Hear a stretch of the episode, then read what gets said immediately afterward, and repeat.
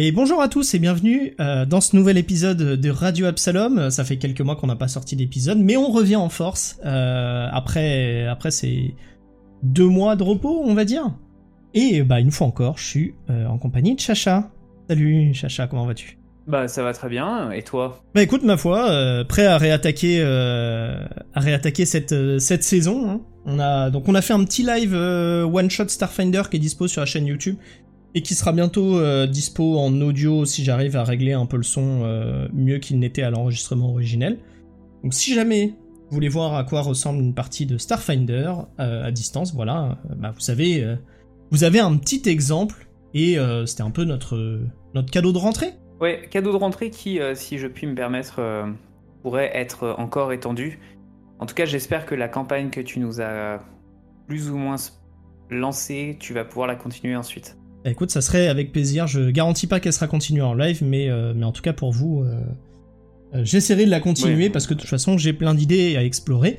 Puisque cette campagne se passe sur Castrovel et qu'aujourd'hui on va parler de Castrovel. Voilà, je, je pensais que t'allais. Ah, je pensais qu'on parlait de Triaxus. Merde, putain. Ah. Non Non, non. Castrovel, évidemment. On va parler de Zadiste. Euh, De zadistes, de, de gens de la forêt, euh, mais aussi de fourmis. euh, d'industrialisation, de mer, bref, d'énormément de choses. Parce que, Oui. parce que Castrovel est une planète qu'on va voir qui est très très riche. Exactement. C'est peut-être même d'ailleurs, la- puisque Golarion a disparu, c'est peut-être la planète qui est la plus ancienne avec Akiton dans le, dans le lore de Pathfinder euh, et donc qui peut permettre de faire le lien entre Pathfinder et Starfinder. En effet, en effet, en effet. Euh, et ben sans plus tarder, je te propose qu'on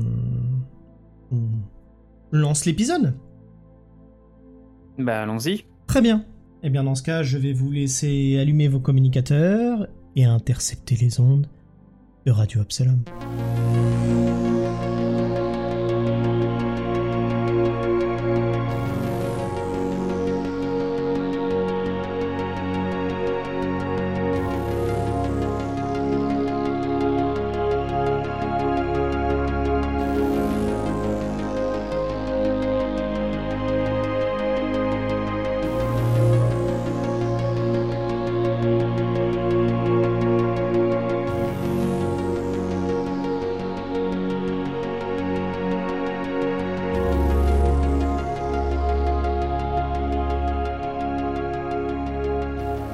Alors, euh, pour commencer cet épisode sur euh, la planète Castrovel, euh, je te propose, Chacha, un peu qu'on en, qu'on en parle. On a, commencé à en parler en introduction, mais Castrovel est donc une planète très très riche.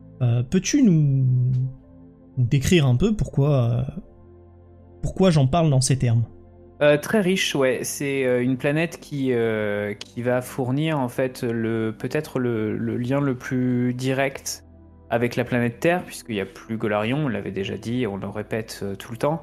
Euh, et en fait, c'est une, euh, une planète qui est à la fois proche de la Terre et qui est très éloignée de notre planète Terre parce que c'est une version un peu extrême de cette planète Terre. Donc il faut comprendre par là le fait qu'il va y avoir tous les biomes possibles qui existent sur la Terre, mais en même temps à rajouter à cela une dominante tropicale, une dominante chaude et humide, et euh, surtout une dominante de contrées très très très sauvages, euh, laissée, à, la nature dans ce qu'elle a de plus, euh, magnifique et en même temps de plus inconnu pour les, navigateurs stellaires, et notamment une grande partie de cette planète n'est pas cartographiée. Donc ça laisse des possibilités de narration assez importantes.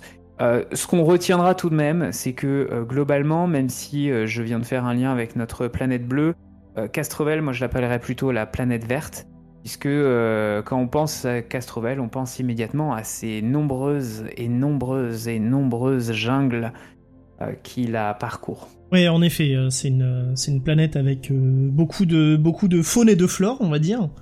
Et un peu de, de toutes sortes, plus ou moins. J'étais d'ailleurs... Oui, tu me disais. J'étais ouais, j'étais d'ailleurs assez étonné en fait quand j'ai commencé à lire la description de la planète que euh, on me la décrive comme une planète qui avait euh, différentes euh, différents climats, qui avait des déserts, qui avait des, des, monts enneigés ou des choses comme ça, parce que en fait, moi je m'étais dit dans la tête, ah ouais, c'est la planète avec de la jungle dedans, donc on fait des trucs de jungle dedans, quoi, concrètement. Mais pas que, en fait. Mais oui, parce qu'on n'est pas dans Star Wars, donc une planète n'a pas un seul biome et une seule utilité. Dans Starfinder, les planètes ont tendance à être un peu plus riches que ça, et c'est ça qui est cool à explorer, mais c'est ça aussi qui forcément, du coup, un peu euh, qui peut être un peu intimidant, disons. Ouais. Mais donc voilà, Castrovel, euh, c'est une planète euh, très très verte et avec bah, beaucoup, de, beaucoup de créatures, beaucoup de, de, flores diverses, hein, que ça aille des arbres aux plantes, en passant par, je ne sais pas, les moustiques ou les grandes créatures dangereuses des marais. Bref, c'est une planète qui va, qui va être très riche et très propice pour pour de nombreuses aventures parce que, bah, comme tu l'as dit, elle contient euh, des forêts, mais pas que. Euh, on a une bonne partie de la planète qui est remplie euh, bah, juste d'eau, simplement, et de mer.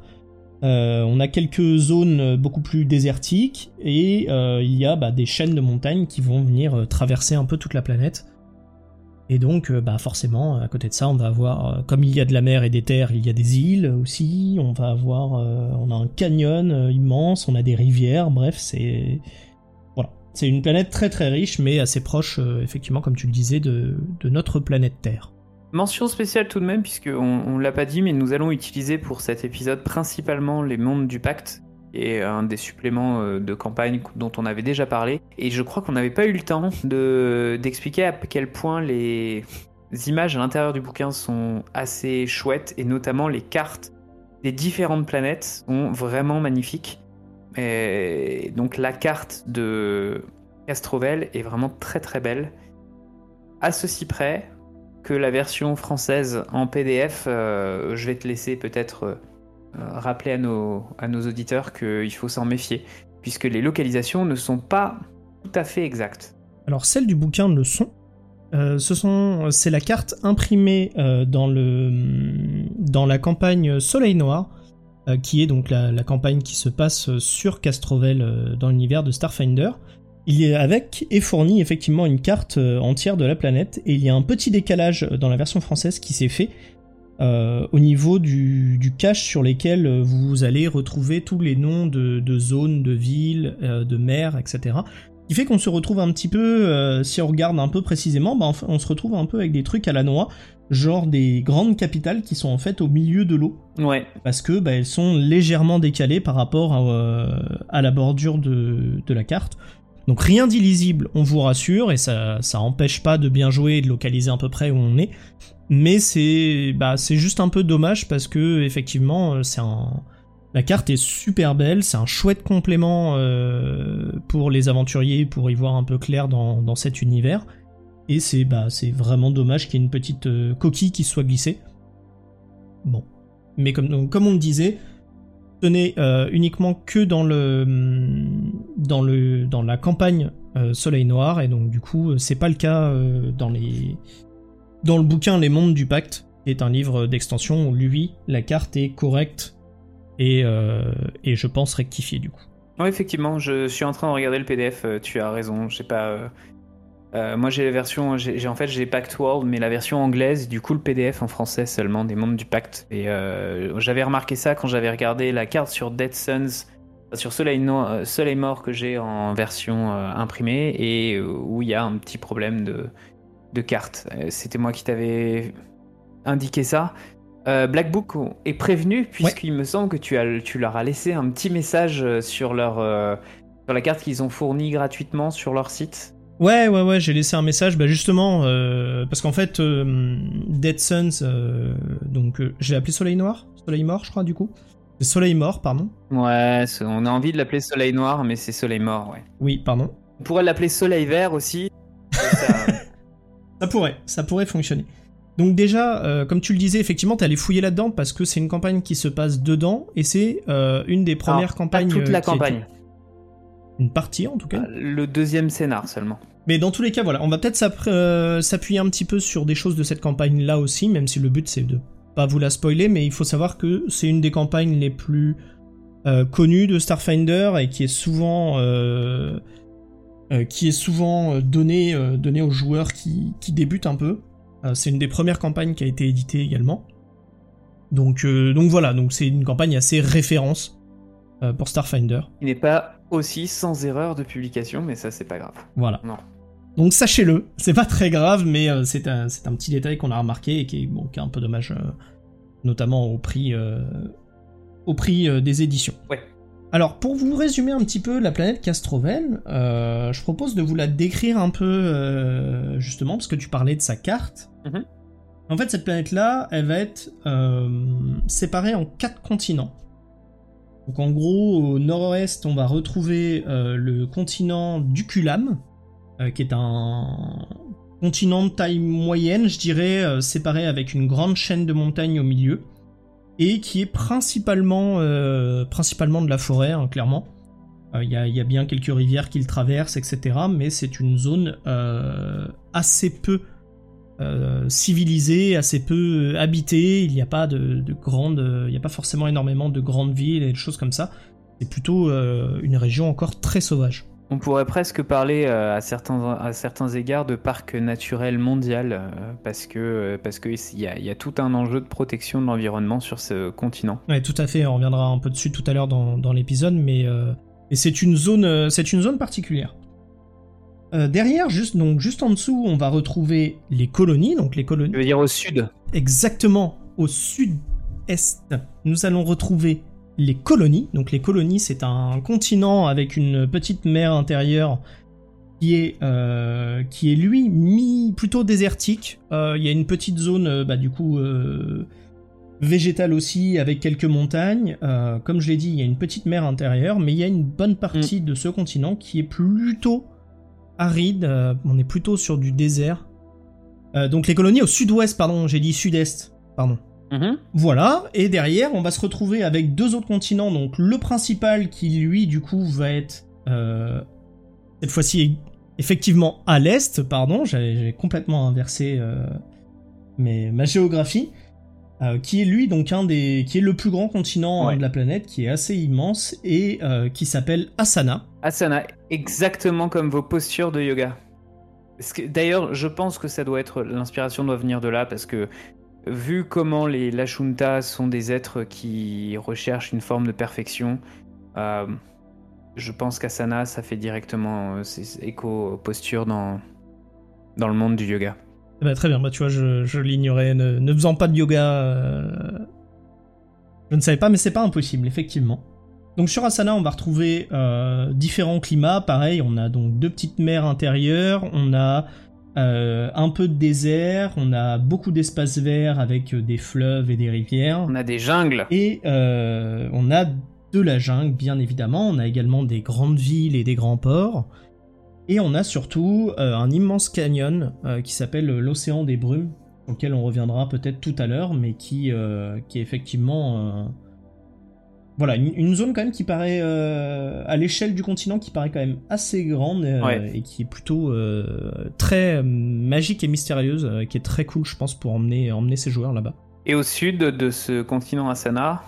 Eh ben, au sud, on retrouve Sovirian ou Sovirian, peu importe comment vous souhaitez le prononcer, qui est une île bien plus petite. Communément appelée île de l'éternelle rencontre. Non, par contre, je me trompe de setting, excusez-moi. Île de l'éternelle rencontre? C'est dans les royaumes oubliés. C'est une petite référence pour nos auditeurs qui auraient un jour joué dans les royaumes oubliés. D'accord. Très bien. Ça va, avoir, ça va avoir globalement la même fonction, c'est là où il y a des elfes. Reclus sur une île. Oui, bah tiens, justement. Bon, cela dit, euh, c'est un peu un poncif, euh, les elfes repliés sur une île depuis euh, Tolkien, donc... Et eh ben justement, si tu nous parlais un peu, parce que tu nous parles des elfes, quel espèces et quelle population on peut retrouver justement sur Castrovel? Ah bah c'est assez facilement rangé parce que euh, en gros vous prenez un continent et vous avez une espèce, sauf pour Ukulam qui est euh, le continent qu'on a dit laissé un peu euh, en, dans sa dans son jus sauvage. donc les Asana c'est le continent des Lashunta, le les colonies, c'est le continent des Formiens, donc des sortes de bah, des aliens fourmis quoi. Et euh, Sovirian, c'est le continent des elfes. Voilà. chaque continent va donc être organisé politiquement différemment en fonction des espèces qui sont dedans. Et pour Ukulam, on, a, on va avoir tout un tas de d'espèces différentes. Alors sur chaque continent, il y a des, il y a des minorités qui existent. Euh, sur Ukulam, par contre, je voulais juste préciser que on va trouver les Kizars, qui sont des, des humanoïdes plantes, des sortes de euh, dent qui auraient fait de la fitness euh, pour être, euh, pour être fait à base de, racines et de lierre et qui ont une sorte de comment dire de pustule en fait à la place de la tête et du coup qui font des qui parlent de manière télépathique. Mais en même temps, ça c'est quelque chose qu'on va retrouver et que partagent toutes les espèces que je viens de citer, sauf les, elfes en fait. Euh, c'est que globalement, Castrovel est aussi un, continent dans lequel on va trouver énormément d'espèces qui partagent la télépathie et le langage psychique. Euh, ce qui euh, n'est pas sans lien avec le prédateur principal de ce vaste monde, sur lequel nous reviendrons en fin de session. En effet, je t'avoue que euh, j'ai du mal à associer le, le, côté télépathique euh, à l'arbre qui fait du step et, euh, et de la fitness, mais mais mais effectivement. Écoute, je pense que on peut faire tout ce qu'on veut avec un Kizar. le seul problème, c'est comment l'intégrer dans une partie, sachant qu'il ne peut ni voir, ni entendre, ni manger. Enfin, c'est c'est ce genre de d'espèce de, qu'on peut jouer dans Starfinder. C'est rigolo mais il faut quand même un peu adapter. Oui, effectivement, euh, mais vous pouvez voir comment on joue un Kizar si vous regardez effectivement le let's play qu'on a fait, puisque tu joues euh, un Kizar et tu t'en es quand même bien sorti, euh, malgré, malgré tes, limitations et les particularités de, ton espèce. On s'était beaucoup posé la question de qu'est-ce que ça voulait dire que d'être entièrement aveugle ou qu'est-ce que c'est qu'un Kizar face à une horde de morts vivants bah c'est quelqu'un qui est complètement euh, incapable de, faire face. Oui, c'est ça, mais euh, il ressent les présences autour de lui, etc. Donc on peut toujours jouer, mais, euh, mais ça induit peut-être quelques contraintes pour un personnage qui, bah, effectivement, du coup, ne peut pas voir et entendre comme, comme le font les humanoïdes classiques. Alors du coup, tu as parlé un petit peu de, situation, euh, un petit peu de situation politique. Euh, je te propose qu'on commence par en parler euh, au niveau du continent d'Asana, puisque c'est le continent où il y a les Lashunta et c'est globalement le premier continent et le continent principal de la planète. Comment ça se passe alors du coup? Bah, Globalement, en fait, on va avoir les Lashunta, c'est une espèce qui fait partie du tronc commun de Starfinder, puisqu'on peut les, choisir comme, euh, comme espèce jouable. Donc c'est donc l'espèce qui a le plus quitté sa planète, qui est la plus sociable, euh, et qui a une forme d'organisation qui est globalement en forme de cité-État. Qui est d'ailleurs une organisation qui convient parfaitement à la situation euh, climatique et, géographique de Castrovel, puisque en, introduisant la notion de cité-État, en fait, vous introduisez une notion avec des petits territoires qui sont contrôlés par une ville principale. Et du coup, entre chacune de ces cités-États, on peut avoir de vastes étendues sauvages qui sont laissées comme ça euh, euh, à la nature et qui ne sont pas du tout exploitées. Hmm. Et d'ailleurs, ces cités-États, effectivement, ont, euh, ont toutes des armées, mais qui ne sont pas forcément des armées dans le but de, de partir en guerre contre d'autres cités-États, même si ça a pu arriver et ça, ça peut toujours arriver. Euh, c'est beaucoup plus en fait pour pouvoir se défendre euh, face euh, à la faune sauvage qui les entoure. Parce que bah, Castrovel reste une planète assez dangereuse, mine de rien, et donc du coup, chaque cité-État a un minimum d'armée et de, savoir militaire et défensif afin de pouvoir bah, survivre en fait tout simplement dans les zones dans lesquelles ils vivent. Exactement, et du coup, c'est vrai. Alors, ça, ça, va être quelque chose qui va revenir régulièrement. Hein, euh, le, fait qu'il y ait une mégafaune qui soit dangereuse et qui est obligée. D'ailleurs, c'est peut-être aussi pour ça, c'est une explication rationnelle qu'on pourrait donner à l'organisation en cité-État. Parce que euh, avec cette mégafaune qui est euh, permanente et qui est une menace en boucle, l'idée d'installer des, des États-nations tels qu'on les connaît nous dans notre, dans notre, monde terrien serait, serait en fait globalement inconcevable. Donc il vaut mieux avoir des, grandes cités qui peuvent parfois être très très densément peuplées, et qui, qui, vont aller puiser sur un petit territoire. parmi les, les cités les plus importantes, je pense que l'on peut retenir dans un, dans un premier temps Kabarat, et en gros qui sert un peu de ville capitale. Euh, alors on nous dit qu'il y a 819 000 personnes qui vivent dedans. Euh, bon, je me demande sur comment est-ce qu'ils arrivent à avoir de quoi nourrir toutes ces personnes-là, mais euh, il y a 800, c'est quasiment un million d'habitants, hein, c'est beaucoup. Alors après sur Kabara, c'est c'est aussi le, le spatioport principal de la planète. Donc je pense qu'il y a énormément d'import-export fait à partir de, cette euh, Exactement. de ça. Et puis bah ils ont une certaine proximité avec la mer. Hein. Ça reste un port euh, juste au bord de la mer et d'une d'un fleuve. Euh, donc je pense qu'ils arrivent à, vivre de tout ça. Alors ça c'est vraiment le. Alors il y a une très grande académie qui est dedans, mais c'est un peu un classique chez la Shunta puisqu'ils sont fans de connaissances. Euh, et puis c'est aussi euh, c'est dirigé par euh, deux, deux grands dirigeants qui sont qui fonctionnent un petit peu comme comme des dictateurs. Mhm. On, on, va avoir une Damaya, Moranakesh et un Koracha qui s'appelle Grantaeus. Moranakesh c'est une Damaya, ça signifie que. je sais pas si on l'avait évoqué ça quand on avait présenté les Lashunta. Il y, a deux grandes sous-familles de la Junta. Je sais pas si ça te dit quelque chose. Oui. En, tout cas, les Dayamaya, c'est plutôt la partie intellectuelle et les Koracha, c'est plutôt la partie euh, guerrière, mais travaille sur soi en fait, tout en restant dans une sorte de discipline euh, permanente. C'est ça. Et donc, euh, on va du coup, Grantaeus, comme il est Koracha, il est chef de guerre, et Moranakesh, comme elle est Damaya, elle va être plutôt à la tête de la cité. Mais ce qui est plutôt une bonne stratégie parce que ça permet d'éviter de privilégier un côté plutôt que l'autre. Et euh, ça permet justement du coup de pouvoir euh, un peu plus facilement s'adresser au, au Lashunta de la ville. Et puis, euh, puis on va pas se mentir, Kabara peut avoir une influence un peu plus grande que uniquement elle-même, puisque comme c'est la un peu la grande ville ouverte sur le reste mhm. des mondes du pacte et de l'univers, ça reste effectivement une, une ville a une importance euh, politique et économique euh, assez fort pour la planète euh, Castrovel. De toute manière, il y a de fortes chances que la plupart des émissaires qui viennent de Castrovel et qui sont d'espèces Lachunta viennent de, ce, de cet endroit-là. Je pense que c'est mm. là où on va trouver les principales ambassades de, ou représentations du monde du pacte. parce que les autres cités Lachunta qui sont présentées dans le, dans le manuel sont des cités qui sont un peu plus un peu plus euh, traditionnelles, ou en tout, cas qui ont une, euh, une tradition un peu plus forte. Euh, je pense notamment à Jabask, que l'on va trouver dans le, au nord-est de la, du continent d'Asana, qui est dans la jungle scintillante, et que l'on, à laquelle on ne peut accéder que par des Ayodara, Ayodara pardon, les, les, portails, les portails elfiques que l'on trouve aussi, que l'on trouvait sur Feu Golarion, et qui sont en fait des portails dimensionnels qui permettent de de passer d'un espace rapide à un autre.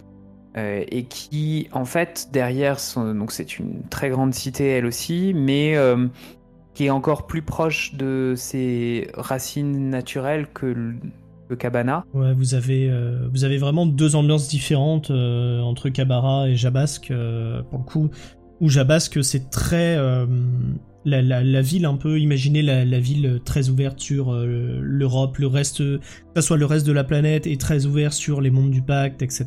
Donc il y a énormément bah, d'échanges de vaisseaux qui circulent et tout ça. Alors que euh, si vous allez à Jabasque, bah, on est sur une ville euh, beaucoup plus, beaucoup moins industrielle, on va dire, où les corpos sont peut-être potentiellement moins présentes, etc. Bah c'est sûr parce que euh, une corporation qui peut s'installer dans une ville qui est uniquement accessible par des Ayodhara, euh, ça doit être un peu compliqué à installer un business. et euh, alors à l'intérieur, ce qui est quand même intéressant, c'est qu'on a des, des, sortes de grands végétaux, des sortes de méga kizars, qui sont les arbres contemplatifs Somana et qui fournissent en fait, qui qui sont habités par une puissance, une, sorte de, de, de comment est-ce qu'on pourrait expliquer Une sorte d'esprit commun que l'on appelle le Ken, qui, se transforme quand il y a communion des armes euh, en, genre de, euh, de révélation de savoir qui permet de donner des informations, de, de répondre en fait à des questions qui leur seraient posées. Donc ces arbres contemplatifs sont en communion avec les Lashunta qui vivent là. On peut imaginer que c'est... Bah, toujours ce lien télépathique hein, qui, est, assez omniprésent au sein de la planète et tout ça, qui permet justement du coup d'avoir une certaine spiritualité et une interaction avec la nature que bah, que, des, que des êtres non télépathes n'auraient pas forcément euh, avec ces, grands, grands arbres, euh, euh, grandes formes naturelles. Voilà, effectivement, c'est assez bien résumé. Est-ce que tu as quelque chose à rajouter, toi, sur le continent Asana et son organisation politique avec son espèce dominante, les Lashunta? Euh, ma foi, non, c'est pas forcément. Euh, enfin, c'est c'est un un espace du coup où il y a quand même pas mal de dangers, etc. Euh, il y a en même temps pas mal de du coup de corpos qui se sont installés sur le continent et il y a bah, forcément un peu un pas un conflit mais un, équilibre à trouver entre bah, le côté très capitaliste qu'on peut retrouver au sein des mondes du pacte et le côté euh, respect de la nature, euh, spirituel, euh, qu'on va retrouver dans la culture de la planète. Et, et du coup, c'est pas toujours évident et peut y avoir, peut y avoir pas mal de conflits à ce niveau-là. Mais dans l'ensemble, c'est pas la planète qui est la, la plus en proie aux grosses, aux gros soucis géopolitiques. Oui, les, conflits dont tu fais part, en fait, ça va plutôt être des conflits euh, de type Avatar, en fait. Hein, euh, c'est ou euh, Jurassic Park d'ailleurs. à la fois un conflit autour de la nature comme comme espace de loisir, donc qui va créer des tensions quand on s'intéresse à la mégaphone et qu'on essaye d'en faire un parc d'attractions. et puis pour le côté Avatar, c'est que bah, Castrovel, c'est une, ville qui est très une pardon, pas une ville une planète qui est très riche et qui euh, suscite euh, l'intérêt de beaucoup d'acteurs spatiaux et interstellaires. Est-ce que on se tourne vers les colonies au sud d'Asana, comme ça on aura comblé les deux plus grandes espèces de la planète Eh ben ouais, parce que on parlait du côté euh, spirituel, etc. Maintenant, on va pouvoir parler du côté peut-être un peu plus industriel, on va dire. Exactement. Avec justement la deuxième espèce de cette planète, qui sont donc les Formiens, et qui vivent sur les colonies, une île située au sud-ouest euh, de la planète Castrovel. Alors une île, un continent quasiment. Oui, oui, un continent, effectivement. alors qui sont ces Formiens? Est-ce que tu peux nous en parler un petit peu? Eh bien, les Formiens, euh, basiquement, imaginez que ce sont de grands euh, hommes fourmis. Hein, vraiment, ça, a la tronche que vous pouvez leur imaginer. Hein, c'est un peu, ça a pas l'air très commode. Euh, c'est pas, c'est pas l'espèce la, plus jolie du monde. Elle a un côté assez insectoïde, mais, euh, mais quand même de, taille moyenne. Donc euh, avec quand même un buste et une tête beaucoup plus humanoïde. Eux, ils sont pas beaucoup sortis de Castrovel, contrairement à la Shunta. Non, pas du tout. En fait, eux, ils sont, bah, ils se sont pas mal, pas mal opposés aux Lachuntiens, notamment, comme je disais, parce que, bah, en fait, eux, ils ont pas trop la conscience écologique, tout ça. Eux, il y a beaucoup plus un aspect, un aspect euh, bah, un peu comme les fourmis ou même euh, tout ce qui va être euh, ruche d'abeilles et autres, où ils vont travailler en, symbiose pour bah, justement survivre, se multiplier, s'étendre, etc. ils vont s'organiser.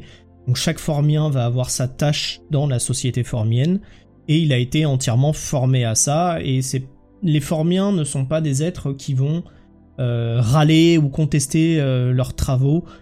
Ils vont plutôt avoir un esprit euh, de, ouais, de, ruche, de fourmilière, où ils vont justement un peu plier leur, leur bon vouloir à ce qu'on a appelé la, donc la reine suprême. Et alors, est-ce que tu saurais me dire comment s'appelle cette reine suprême qui gouverne tous ces Formiens oui, alors en fait, euh, la reine formienne, euh, la reine suprême, c'est un concept purement euh, théorique. Qui a été fait au sein un moment. Donc il n'y a, y a pas de reine Non, il n'y a pas de reine du tout. En fait, c'est purement philosophique, on va dire. c'est histoire de rassembler tout le monde autour d'une d'une entité. mais cette reine formienne n'existe pas et elle a été mise en place afin que les Formiens arrêtent de se taper euh, tous entre eux, c'est-à-dire qu'il y avait des, fourmilières un peu partout qui se tapaient avec les Lachuntiens et même parfois entre eux Formiens, euh, parce que bah, ils avaient des conflits d'intérêts, ils avaient chacun leur allégeance euh, dans leur coin. Et comme ça fonctionne comme des insectes, bah, en fait il y a juste des fonctions avec de la protection et il n'y a pas de, il n'y avait pas de philosophie, on va dire. Mm-hmm.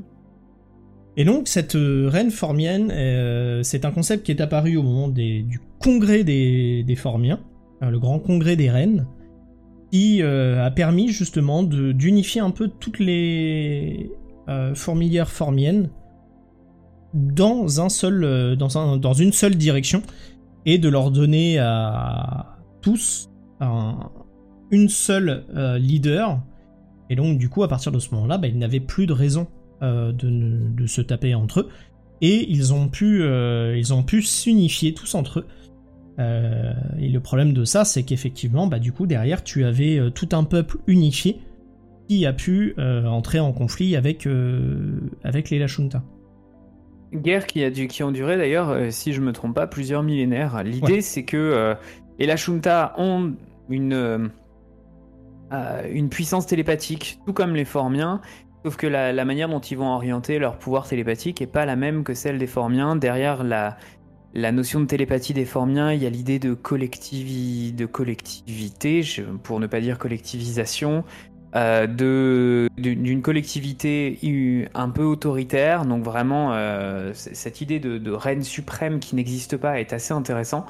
Euh, et à, côté, les Lashunta qui sont organisés en cité-État, bah, en fait, c'est, euh, ils essayent plutôt de maintenir euh, des, des entités un peu indépendantes les unes les autres. Donc avoir un peu une forme de libre arbitre qui, évidemment, quand on réfléchit aux choses, clash un petit peu. Ouais. Et en même temps, ce qui est plutôt intéressant, c'est que les Formiens, euh, comme tu l'as dit, c'est très euh, communautaire, etc.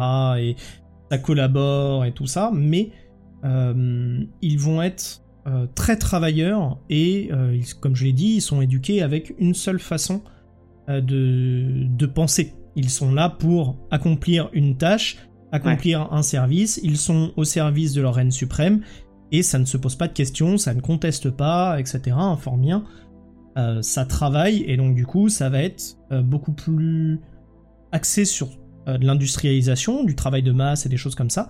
Alors qu'à l'inverse, justement, les Lachuntiens, même s'ils ont un côté liberté individuelle et tout, vont pencher beaucoup plus dans tout ce qui est respect de l'autre, respect de l'environnement, mmh respect des, bah, des cultures et des institutions, etc. Bref, ça va être un truc beaucoup plus euh, spirituel. Ça les a pas empêchés de massacrer des formiens en veux-tu, en voilà. Oui, bah, de toute façon, euh, après, le, le, contexte de guerre fait que, hein. Euh, et sachant qu'ils avaient des armées, ils étaient prêts aussi à se battre, ah. mais...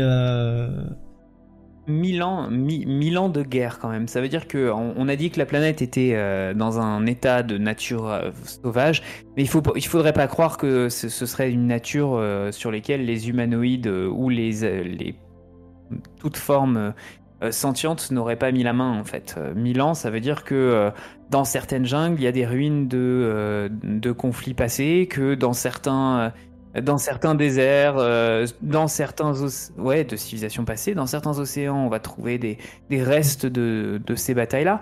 Mais euh, mille ans de guerre, comment ça s'est terminé en fait? Parce que moi j'ai lu que ça s'est arrêté en 287 du calendrier de, de Starfinder, mais qu'est-ce qui a bien pu faire que les, les, deux peuples qui se détestaient depuis des millénaires euh, mettent de côté leur querelle?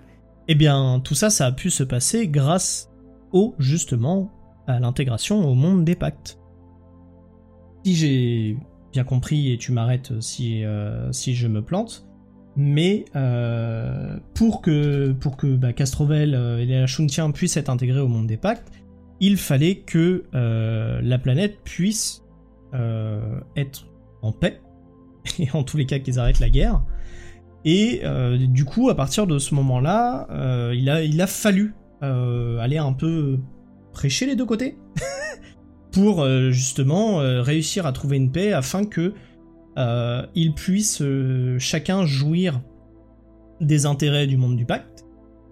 Et, donc il n'y a, pas eu d'alliance non plus, mais il y a eu des, trêves, des trêves qui ont été mis en place avec bah, des notions aussi de territoire, etc., des décisions pour que bah, tout un territoire appartienne beaucoup plus aux Formiens et moins aux Lachontiens, etc. Bref, il a fallu mettre en place euh, cette paix qui était, euh, nécessaire pour, euh, bah, l'accès au reste du monde du pacte avec les avantages que ça, amène.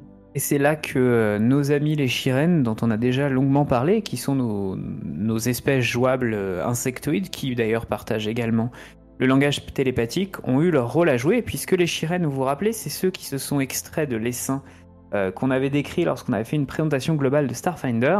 Euh, ce sont des insectoïdes qui vivaient auparavant dans une, euh, dans une entité collective, un peu comme ce que vivent les Formiens. Ils, ont, ils sont parvenus à se détacher de cette entité qu'on appelle l'essaim, et ils ne cessent de sillonner la galaxie pour rencontrer d'autres d'autres formes insectoïdes comme eux et les pousser à, porter un regard différent sur les autres espèces. Et il semblerait que ce sont des, tas et des tas d'années de, missions diplomatiques chirènes qui auraient poussé les Formiens, en tout cas les, quelques reines formiennes qui se sont, euh, euh, qui se sont mises ensemble, à reconnaître qu'elles avaient le droit de ne pas trop en vouloir au Lashunta, d'avoir envie d'avoir un esprit individualiste euh, euh, et, que euh, c'était normal, ça arrivait dans les autres espèces. Du coup, le bilan de tout ça, c'est que désormais, on a deux peuples qui ont des philosophies complètement différentes, qui sont en paix et qui peuvent maintenant mettre en commun leurs compétences particulières. Ce qui fait parfois, à l'échelle de la planète, des corporations qui mélangent à la fois des Formiens et des Lachunda, pour le meilleur ou pour le pire. Eh ben, en effet, et puis, euh, de manière générale, en fait, euh, désormais, les, les, Formiens et les Lachuntiens, même si euh, bon, les Formiens, c'est pas ceux que vous verrez le plus quitter la planète, mais on peut les retrouver, en fait, à, pas mal d'endroits dans, dans l'univers de Starfinder. Et, et effectivement, bah, ils vont devoir travailler et vivre ensemble, on va dire, et des fois pas de manière incohérente, on retrouve euh, effectivement euh, bah, tout simplement des formiens qui sont à la solde de sociétés, euh, qui travaillent pour eux comme n'importe quelle, n'importe quelle personne ou employé de, cette corpo, et, et, qui peuvent obéir à un, un inversement. Mais d'un autre côté, il y a forcément une incompréhension culturelle qui se passe, parce que bah, un qui prend une pause, le formien, il comprend pas ça. Oui. Ça peut être. Euh, alors, loin de nous l'idée de vous, de vous lancer dans des idées de scénar euh, où vous, vous avez des joueurs qui sont ouvriers dans une fourmilière de, des colonies. Euh, mais ça, permettrait de questionner quand même le, la, dissonance cognitive entre, entre différentes espèces. Tout à fait. Sachant qu'il y a, la plupart des formiens non, mais il y a quelques cas euh, assez rare, hein, mais ça peut arriver, de prise de conscience de ça, et euh, du coup de rejet un peu du collectivisme et euh, ce genre de choses, et bah ça... Forcément, en plus, avec l'ouverture sur le reste de, l'univers, ça ne fait que accroître les chances que certains formiens conceptualisent le fait de ne pas euh, de ne pas uniquement suivre euh, un groupe et une société et un concept, mais euh, qu'ils puissent céder à bah, simplement leurs propres leurs propres envies, j'ai envie de dire, leurs propres jugements des choses. On est plutôt on, est plutôt dans une société qui nous semblerait avec nos mots actuels une société totalitaire en fait hein, chez les Formiens. Ouais. Euh, mais je suis content que tu parles de ceux qui sortent un petit peu du lot, euh, qui sont à la marge de la société, parce que euh, nos amis Shiren, là encore, ont installé une colonie de quarantaine. D'ailleurs, dans le manuel, on parle de colonie de quarantaine intellectuelle, qui est, qui s'appelle les esprits brisés et qui permet en fait aux Shiren de faire une opération humanitaire en récupérant ces formiens qui, plutôt qu'ils soient bousillés par les dans leur propre société plutôt qu'ils soient récupérés là, dans cette espèce de, d'espace ouverts. Ça permet d'éviter d'avoir trop de morts. Et en même temps, ça permet aux Shiren de, de les étudier, en fait, sans vraiment le dire. Ils les étudient parce qu'ils aimeraient bien savoir quel est le processus qui a fait qu'un Formien sorte du lot et se mette en marge de son esprit collectif parce que c'est ce qui est arrivé aux Shiren. Et c'est ça, et effectivement, je pense que à travers ça, ça leur permettrait de mieux comprendre aussi euh, pour eux comment ça a pu comment ça a pu se passer. Exactement. Euh, parce que bah, certains Shiren euh, peut-être le viennent de le faire, mais d'autres d'autres en fait ont toujours été élevés comme ça et n'ont jamais été connectés à l'essaim et tout ça. Et, et, les Shiren sont une espèce qui est encore en fait assez jeune, je dirais. Ouais, tout à fait jeune. dans, dans, la conscience qu'elle a d'elle-même et de son espèce et de ses caractéristiques et de ses forces et de, de sa culture. Et donc c'est aussi pour ça que bah, elle, elle s'implique euh, énormément dans les mondes dans les mondes du pacte et que euh, elle, forcément elle observe euh, elle observe tout ce genre de choses afin de mieux se comprendre elle-même. Et alors amis elfes dans tout ça? Qu'est-ce qui Bah nos amis elfes, ils sont un peu comme tous les elfes, c'est-à-dire que bah parfois c'est un peu des gros cons. oh là là. Tu vas pas te faire, tu vas pas te faire des amis. Hein. Je, je, je sais que je vais me mettre certains auditeurs à dos, mais euh, non, non, mais bon, bah comme euh, comme tout elfe, euh, ils vont avoir tendance à donc ils ont une longue vie, hein, comme tous les elfes, et du coup, bah ça leur amène un certain côté pédant, un peu arrogant, qui font que bah par leurs nombreuses expériences, ils ont tendance des fois à se détacher de ce qui peut leur paraître un peu superficiel ou enfantin comme conflit et donc du coup sur euh, Castrovel, bah en fait ils sont partis euh, se barrer un peu dans leur petite île et, euh, globalement ils tolèrent les Lachuntiens, sont pas spécialement potes avec les Formiens et ils sont surtout bien dans leur petit coin quoi. Oui. Alors ils ont un petit problème les, elfes parce que ça peut faire penser un peu à une île comme celle du Japon. On a des gens qui vivent longtemps, qui ont une qui sont repliés sur eux-mêmes et qui sont obligés avec tous les tous les euh, remous, tout ce qui, qui vient de la faille et d'après et les dernières euh, les dernières actualités euh, sont obligés un petit peu de s'ouvrir parce que leur taux de natalité est très très bas, mhm. donc ils n'arrivent pas à se à se renouveler.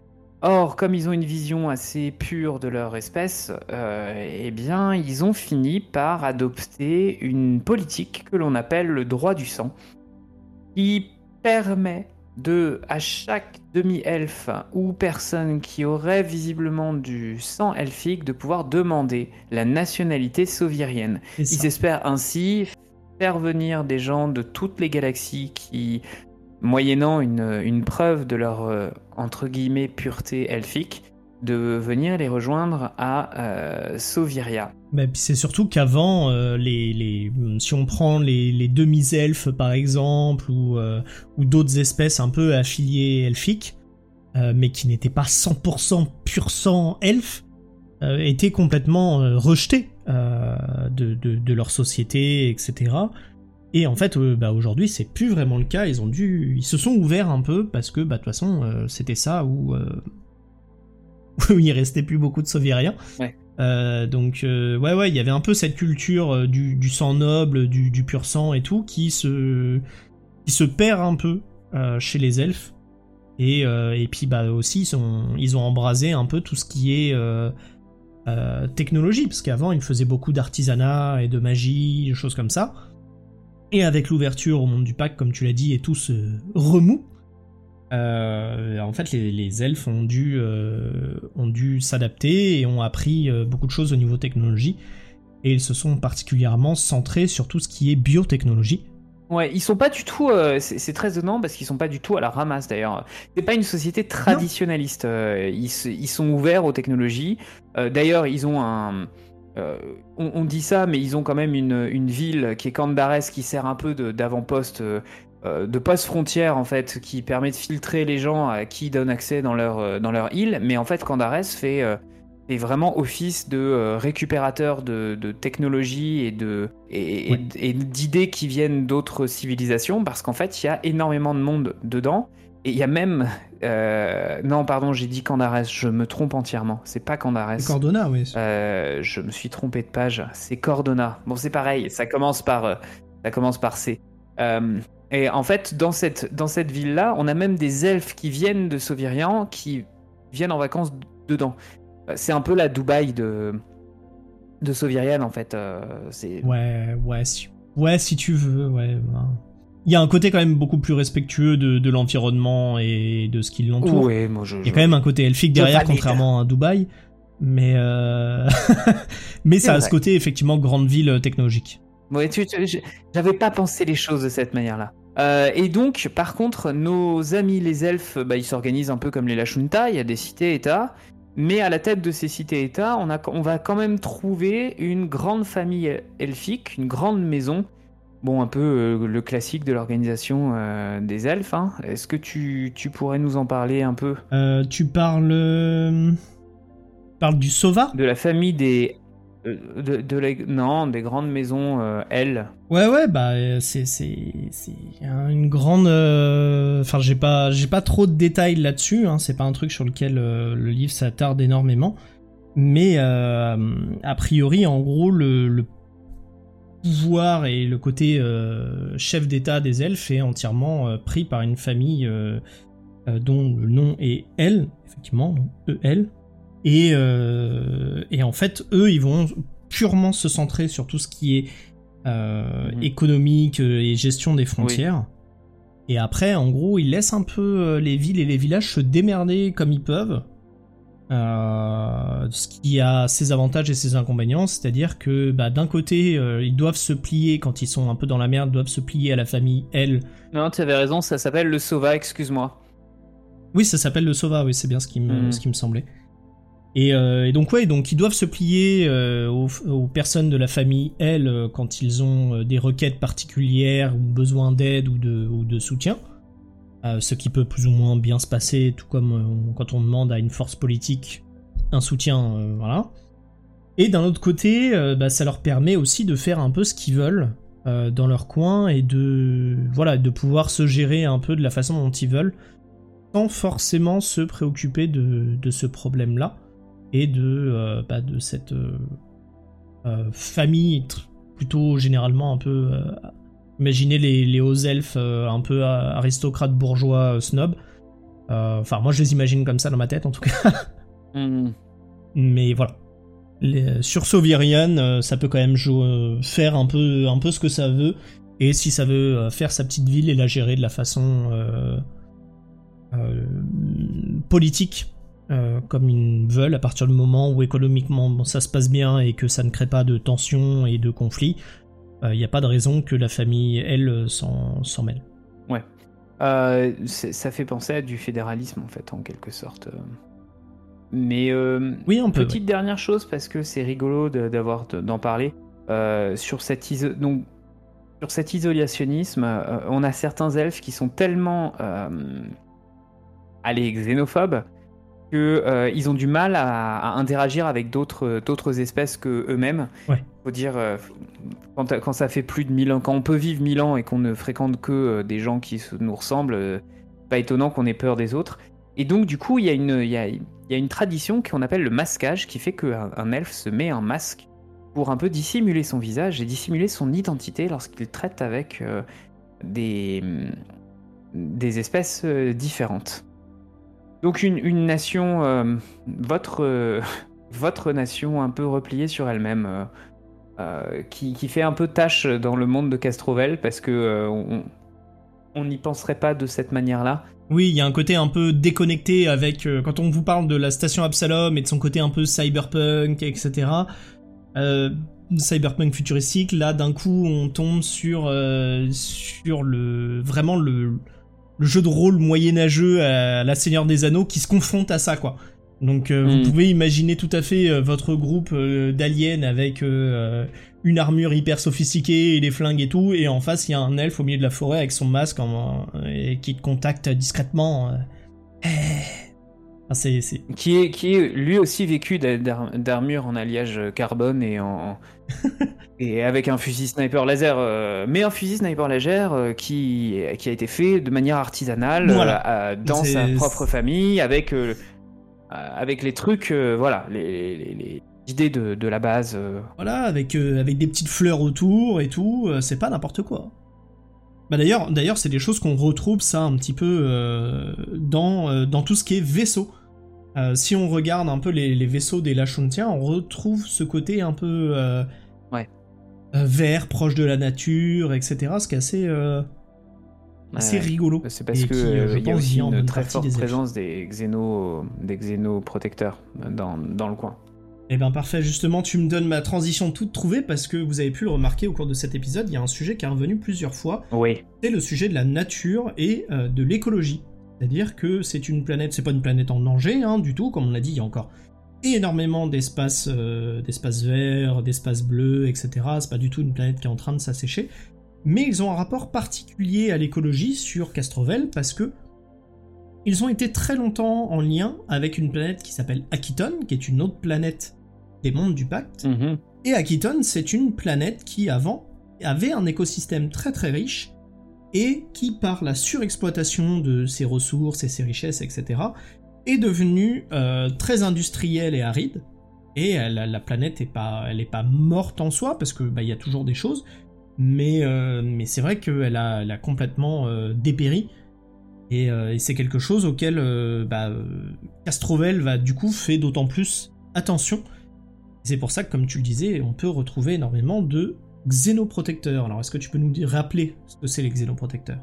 Alors les xénoprotecteurs font partie de vos factions qui permettent à vos joueurs d'avoir des contacts avec des groupes organisés. Ici plutôt du côté des gentils de, de Starfinder, enfin gentils si je si je me trompe pas. Euh, c'est en gros une faction qui a comme but de protéger tant, qu'elle- tant que cela se peut euh, les mondes euh, de l'influence des corporations, de l'influence de l'industrialisation et protéger aussi les, les faunes et les flores qui ne, seraient, qui ne rentreraient pas dans le schéma capitalistique des grandes entreprises qui dominent, euh, dominent les mondes du pacte. Donc euh, ils ont une présence somme toute relative sur Castrovel puisque euh, je, me serais attendu en fait que dans les pages du monde du pacte on nous donne des hum, peut-être des, des liens plus directs avec un archétype de xénoprotecteur ou alors euh, euh, un- un- une thématique qui serait associée. À la place, on a un, un, xén... Alors, j'ai que la version anglaise Un gardien sauvage. Gardien sauvage À la place. qui fait plus. Ouais, c'est beaucoup plus le côté aventurier, Ouais, euh, Indiana Jones de la forêt. Ouais, c'est enfin pas Indiana Jones de la forêt, plutôt garde forestier quoi. C'est un peu Ouais. ça, c'est c'est votre garde forestier. Mais bon, en, en tous les cas, ils sont présents. Euh, on mentionne en, à l'inverse plutôt une, une ONG très importante qui est la sauvegarde des OWAT.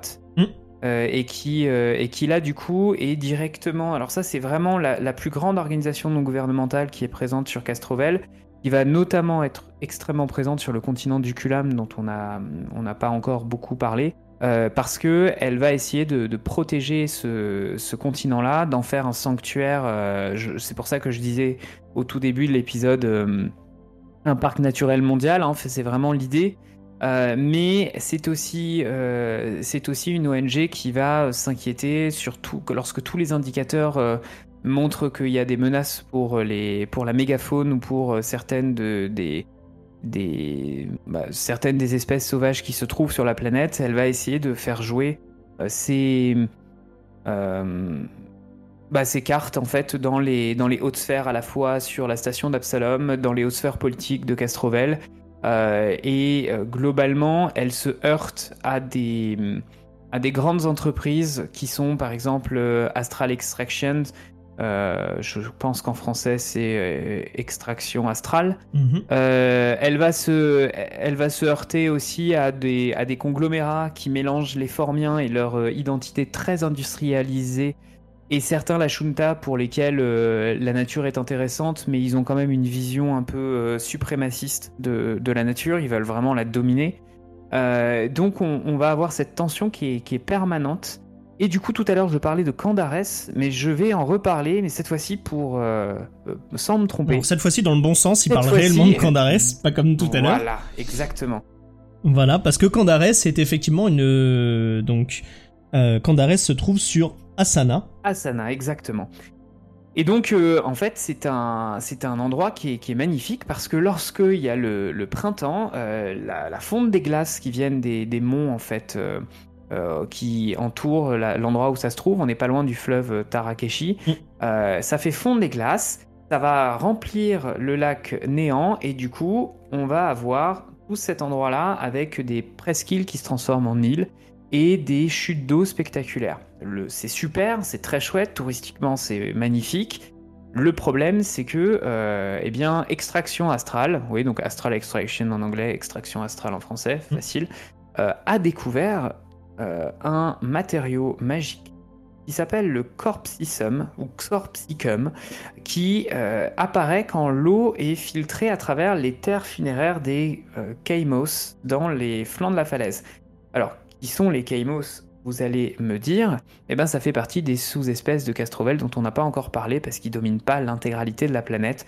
C'est des indigènes qui ont des pattes d'araignée, globalement, et normalement ils vivent à peu près en paix avec les Lashunta de Candares. Et tout ça, ça crée un problème de type Avatar, puisque euh, Extraction Astrale va multiplier euh, les pots de vin auprès des, autorités politiques de la ville de Candares, va euh, multiplier les brevets, euh, les, droits d'exploitation et ce faisant euh, bousiller les terres ancestrales des Caïmos dans lesquelles sont enterrés des tas de...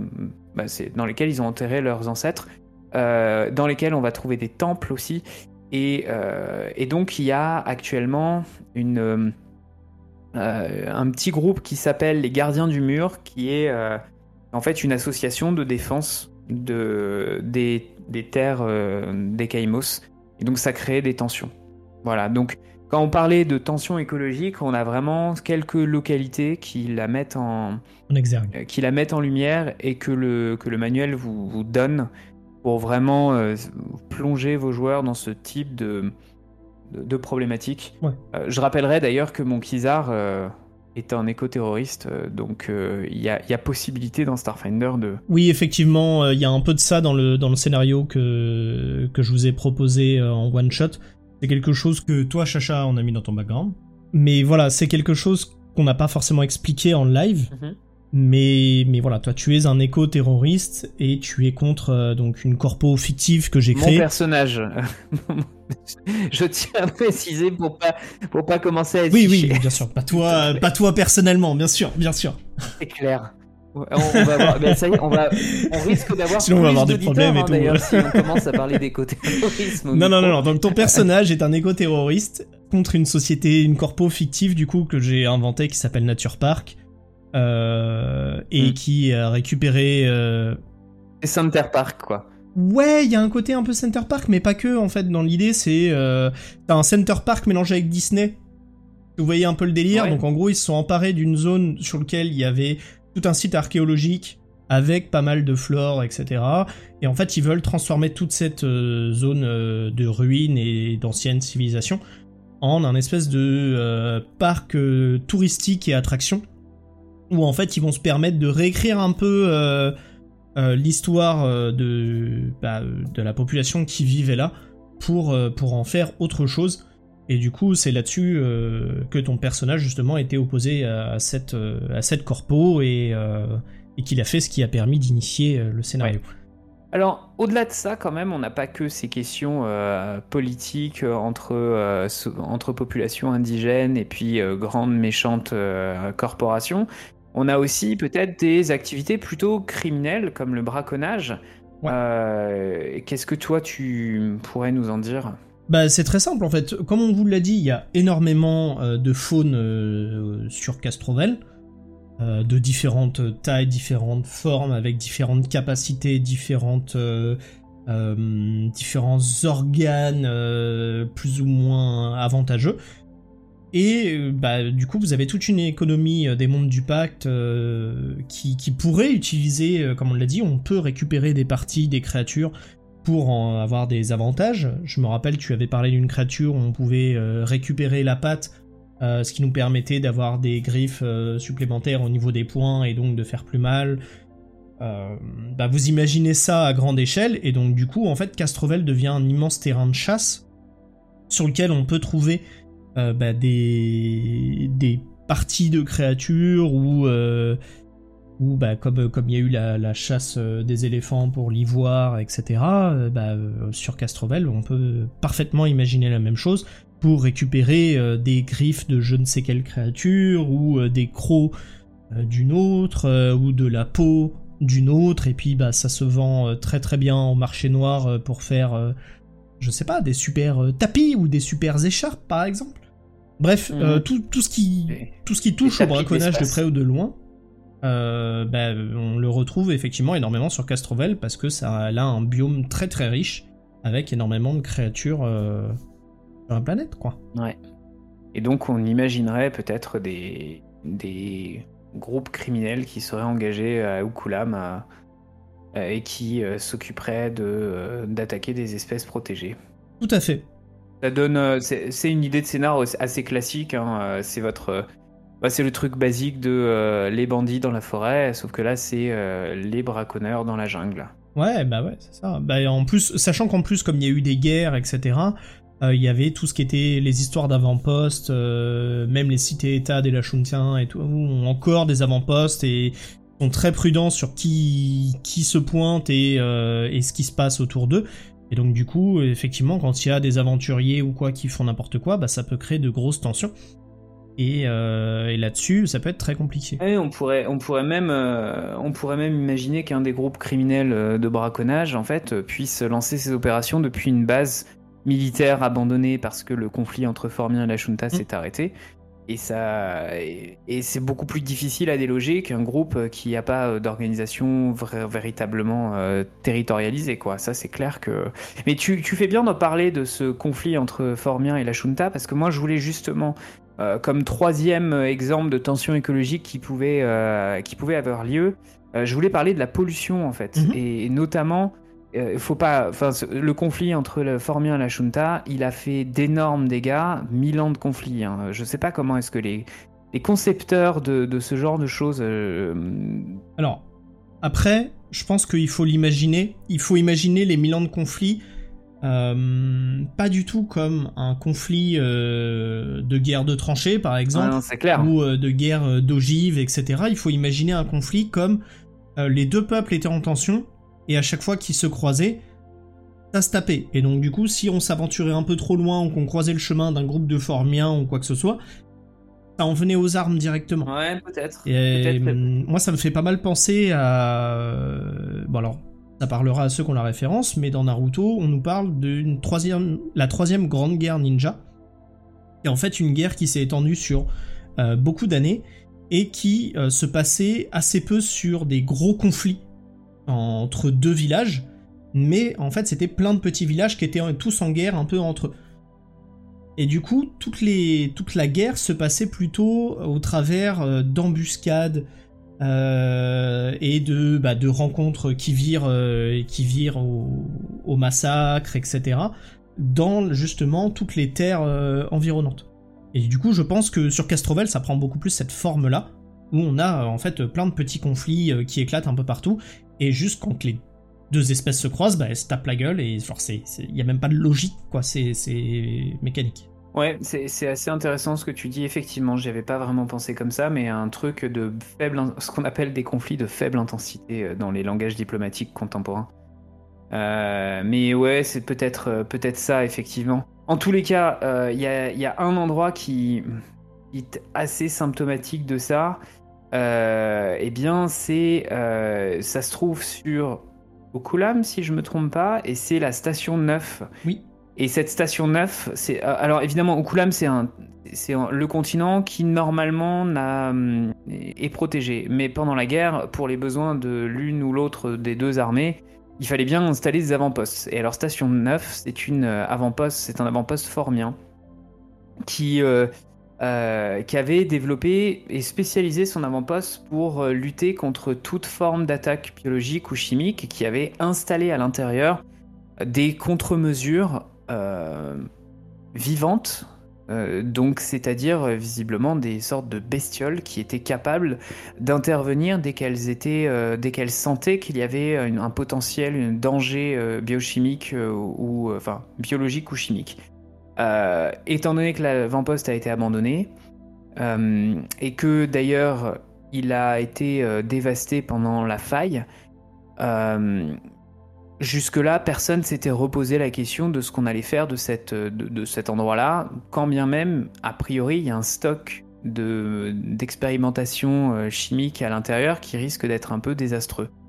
Et le, problème, c'est que depuis quelques années maintenant, il y a des créatures qui sortent de cette station neuve et qui commencent à s'en prendre à la faune locale, a priori parce qu'ils considèrent que c'est un danger euh, biologique. Euh, donc euh, cette espèce-là, bah, il va falloir l'arrêter. Et du coup, c'est encore une fois l'ONG Sauvegarde des OAT qui est obligée de, d'essayer de gérer la situation tout en essayant de trouver une solution, puisqu'on ne peut pas juste bombarder la station 9, parce que si on bombarde la station 9, comme on ne sait pas trop ce qu'il y a dedans en termes d'expérimentation biologique, ou chimique. Pas trop ce qui peut se passer. Euh, ça risque de créer un, taux de pollution euh, assez, euh, assez énorme. on retrouve aussi les mêmes choses dans les dans, dans le, groupe d'îles qui, se, qui, sépare les deux continents Asana et Colonie qu'on appelle le Pavois et dont certaines sont inhabitables à cause de des radiations ou des biotechnologies militaires. Et ce qui, est intéressant, c'est que comme dans Starfinder, il y a des règles pour euh, jouer justement euh, ces, environnements radioactifs, euh, moi, j'aurais beaucoup, beaucoup envie de, lancer mes personnages joueurs dans ce type d'exploration un peu à la Stalker, dans des ruines d'avant-poste où on sait pas trop quelle est la menace. Ça m'a fait penser aussi un peu à ce que à Predator. on a déjà eu, on a discuté déjà de ça au TD, oui, oui, oui, euh, effectivement, ça, ça, ça, renvoie à pas mal de, bah, pas mal de, de films euh, que qu'on on peut retrouver dans la, dans la pop culture euh, de manière générale, hein, où bah, ça va être ce, ces films d'aventure allant d'Indiana Jones en passant par du Jungle Cruise ou, ou alors du Predator Bref, tout ce qu'on peut imaginer euh, dans, dans, un, bah dans, une, dans un endroit où il y a une euh, faune et une flore très développées. Et, euh, et puis bah du coup on peut imaginer toutes les tensions qui sont liées. Hein. je, prends, je, je parle d'un tout dernier exemple et puis après je pense qu'on va, on va conclure.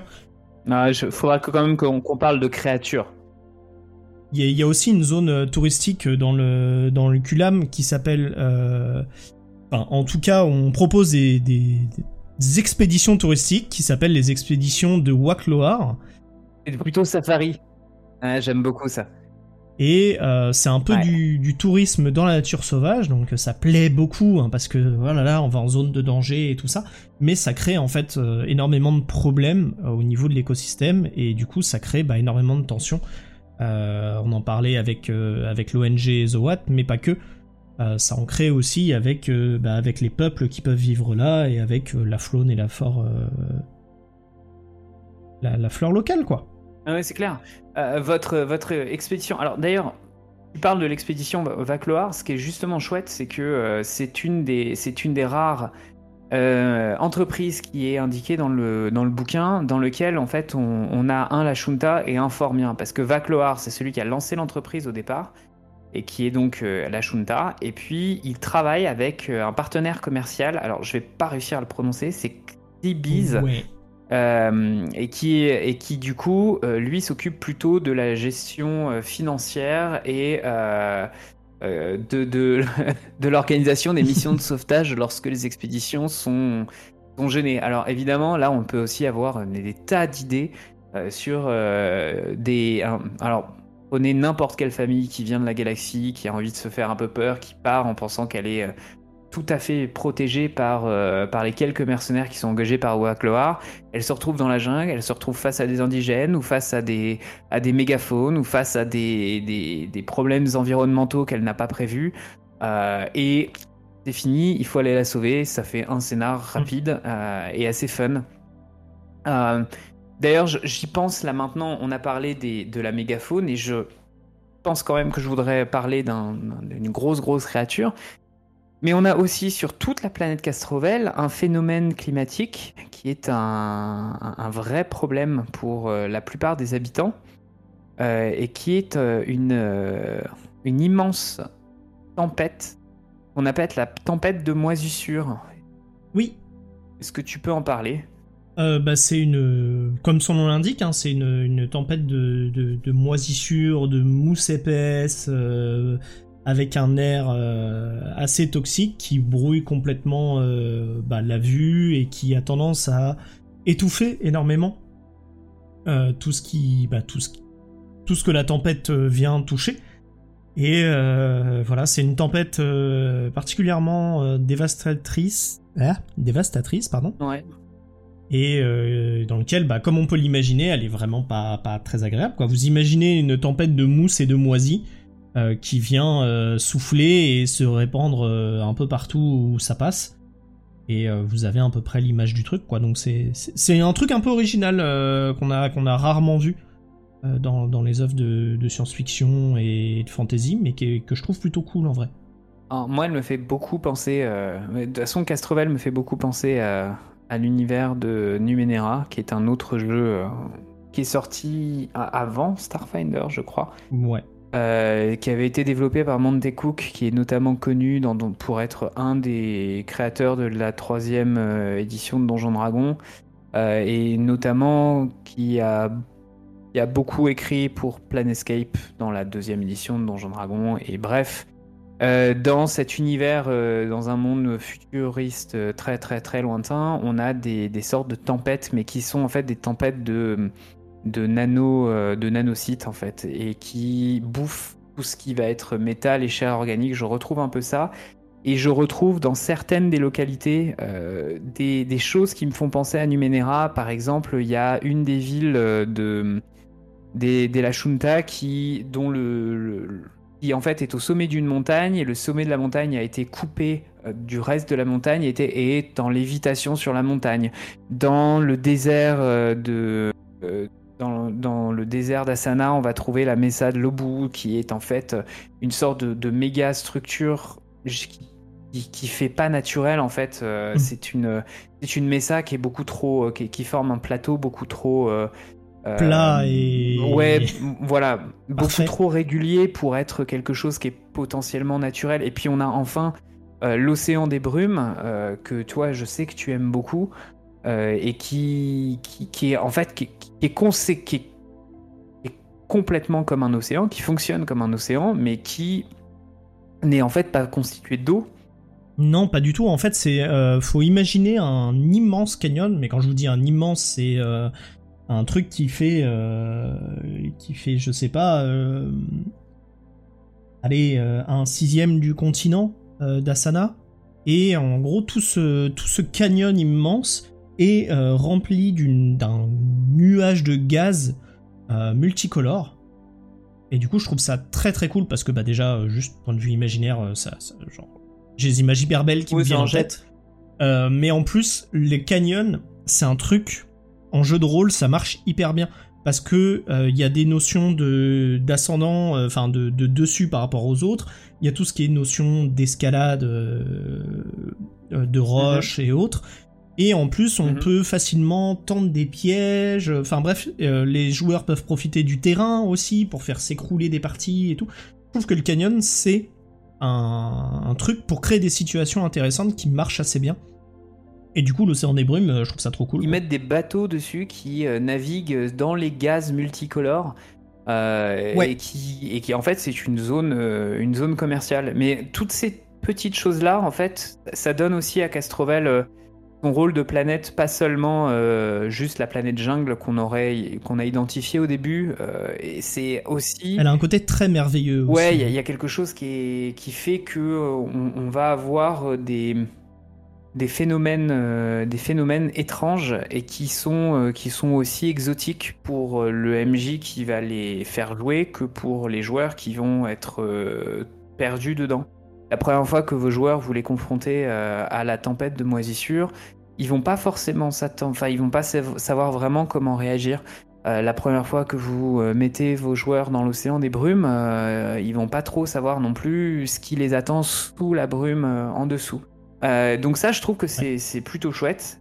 Et comme on parle de, comme on parlait de la mégafaune, je me disais que ça pouvait être intéressant de donner aux, aux auditeurs une petite, euh, un petit glimpse de, du type de créature que l'on peut trouver sur la planète. Eh bien, je te laisse euh, rapidement leur présenter ça euh, avant qu'on conclue, hein, parce que je pense qu'on commence à avoir fait un bon gros tour des, des possibilités de, de, Castrovel. Vas-y, je te laisse leur présenter là ou les créatures que tu voudrais. Une, une. Ah, c'est la créature qui, qui n'aura pas manqué d'attirer votre regard sur la couverture du monde des pactes. Euh, et c'est une, c'est une sorte de, gros, de, gros tyrannosaure, mais il est violet, il a plusieurs yeux, et puis en fait, si vous regardez bien au niveau de ses, euh, au niveau de ses pattes, de ses mains avant, euh, c'est en fait des, des sortes de mandibules, ouais, de, des mm. sortes de grosses mandibules c'est ce qu'on appelle un Nicholora. Alors, le Nicholora, c'est le prédateur naturel du continent de Castrovel, parce que figurez-vous que ce qui l'intéresse, eh bien, ce sont les créatures qui sont douées de télépathie. Oh Ah bah ça, ça tombe bien Donc, en fait, c'est un... C'est fou quand même, il est vachement bien adapté. Donc c'est en fait un Nicholora, c'est des grosses grosses bestioles. Hein. Euh, elles sont très grandes, elles sont imposantes, elles sont très jolies, très colorées. Euh, il ne se très violentes aussi. Ouais, il ne s'embête pas de se cacher parce que euh, en fait, comme il est de toute manière violé, donc en fait, il s'en fiche de se cacher dans la forêt, dans la jungle. Donc on le voit arriver. Euh, il possède dans sa queue. il n'a pas énormément de prédateurs non plus. Non, dans sa, queue. Un prédateur assez costaud, quoi. À l'arrière, a des petites tentacules qui lui permettent de puiser de l'énergie dans l'environnement. Et puis, bah, euh, une fois qu'il a senti les créatures télépathiques et qu'il a envie de, de leur taper dessus, il, euh, il émet un cri qui est super bruyant. vraiment le rugissement d'un d'un Nicholora, c'est capable de faire, euh, de faire briser des, structures même les plus solides. Donc on va être sur, plutôt sur des attaques soniques. Euh, et puis après, bah, sinon, il, vous démonte la figure. Hein, euh, alors, juste comme ça, il a des, des griffes phasiques qui font, qui font pas mal de dégâts et qui permettent ensuite d'être, quand on récupère une griffe, d'être monté sur un, sur un manche et ça vous donne des faux phasiques qui sont des, des armes euh, des armes qui font des dégâts soniques? Ouais. Des armes qui font des dégâts soniques ouais, ouais, visiblement. Euh... il y en a pas mal dans Starfinder en vrai. C'est plutôt c'est plutôt cool euh, comme euh, comme truc. Ah oui, c'est ça en fait. Ouais, elles font en fait ce sont des les, Elles, elles, vibrent en fait au moment où vous les utilisez euh, et elles font du coup des dégâts que l'on appelle soniques. Mais en fait, les griffes de base aussi du Nisholora sont soniques. Donc c'est plutôt une créature qui fait beaucoup de bruit. Et euh, bah, ça a combien de points de vie ce truc-là? Euh, On est sur du 180 points de vie. Oui, oui, c'est pas un monstre de base. Vous ne le mettrez pas à vos joueurs à la première partie, sauf s'ils ont déjà quelques niveaux derrière eux. C'est facteur de puissance 11. Mais en tout cas, je trouve ça cool d'avoir un monstre qui cherche les créatures télépathiques, qui fait beaucoup de bruit parce que justement la télépathie c'est l'inverse, euh, qui ressemble à un dinosaure parce que les dinos c'est cool. et, euh, et enfin, pour la petite anecdote, et ça c'est pour tes, nos prochaines parties, il faudra notamment l'évoquer, euh, le rugissement du Nicholora est tellement fait tellement peur et est tellement associé à Castrovel et fait est tellement célèbre que du coup il y a certains Lashunta Koracha qui ont commencé à adopter son nom euh, pour, euh, pour qualifier des groupes de musique. Donc il existe des groupes de musique qui font euh, un style que l'on appelle le Nicholora, qui est en gros, je pense, enfin c'est un phénomène contre-culturel qui maintenant s'est étendu dans tous les mondes du pacte. Je pense qu'on est proche de la noise à peu près. Ouais, je pense qu'on doit être sur de la musique brutiste expérimentale et il est certain que maintenant que j'ai découvert ça pour les besoins de ce podcast, il y aura sans doute un groupe euh, de musique expérimentale euh, Nicholora dans les prochains scénarios que je proposerai à mes Trop joueurs. bien. Parce que c'est très chouette. Trop hâte de voir ça alors pour le coup. Et, je pense que euh, mon, mon Kizar ne pourra pas l'avoir, mais je pense que un de mes joueurs, un de mes prochains personnages Mon but ultime, ce sera d'aller euh, choper une griffe de Nisholora pour pouvoir m'en faire une arme. hein, parce que bah, c'est aussi à ça que servent les, les manuels de les bestiaires de, de Starfinder. Ouais, effectivement, on en avait parlé. hein, ça permet- Il y, a- il y a tout le détail aussi des parties euh, particulières du monstre qu'on peut récupérer une fois qu'on, bah, une fois que la créature est décédée. Et, euh, et il vous explique comment on peut le transformer en autre chose, en faire une arme, etc. Et ça, ça, ça, c'est vraiment cool. Et c'était un côté euh, très Monster Hunter, justement, comme je disais dans, dans l'épisode. Que- Exactement. que, bah, moi, je me parle beaucoup et, et que je trouve très cool.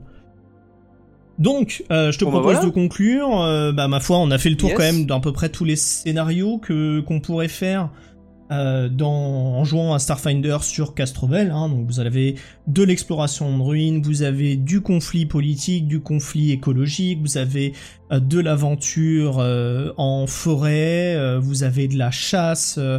Vous avez euh, peut-être euh, un moyen de, louper contre un, de lutter contre un groupe de braconneurs, par exemple. Euh, Enfin, vraiment, c'est une planète très très riche qui vous offre plein plein de possibilités et vous n'avez pas besoin d'en sortir en fait pour faire déjà énormément de scénarios qui vont varier avec des environnements euh, parfois très secs, très arides, parfois très riches, très foisonnants, parfois très merveilleux, très colorés. Enfin, vraiment, c'est une planète euh, très très cool et c'est pour ça que c'est une des planètes qu'on fait euh, en première. Et surtout, c'est une planète qui vous offre, et euh, j'en dirai pas plus aujourd'hui, mais qui vous offre des portails, comme on en a parlé en début d'épisode, qui vous permettent de vous rendre sur d'autres planètes de Starfinder. Mais elles sont protégées par... Ou alors sur Golarion. Peut-être. Mais pour ça, il faudrait réussir à passer l'immense dragon vert qui les protège. Indeed. Voilà, c'était tout euh, pour cet épisode sur Castrovel. Euh, Chacha, je te remercie d'avoir fait euh, cet épisode avec moi. Euh, Merci à toi. On va faire, on va faire des, des bisous cosmiques à nos auditeurs. Et puis on... Bisous cosmiques et interstellaires. et interstellaire évidemment.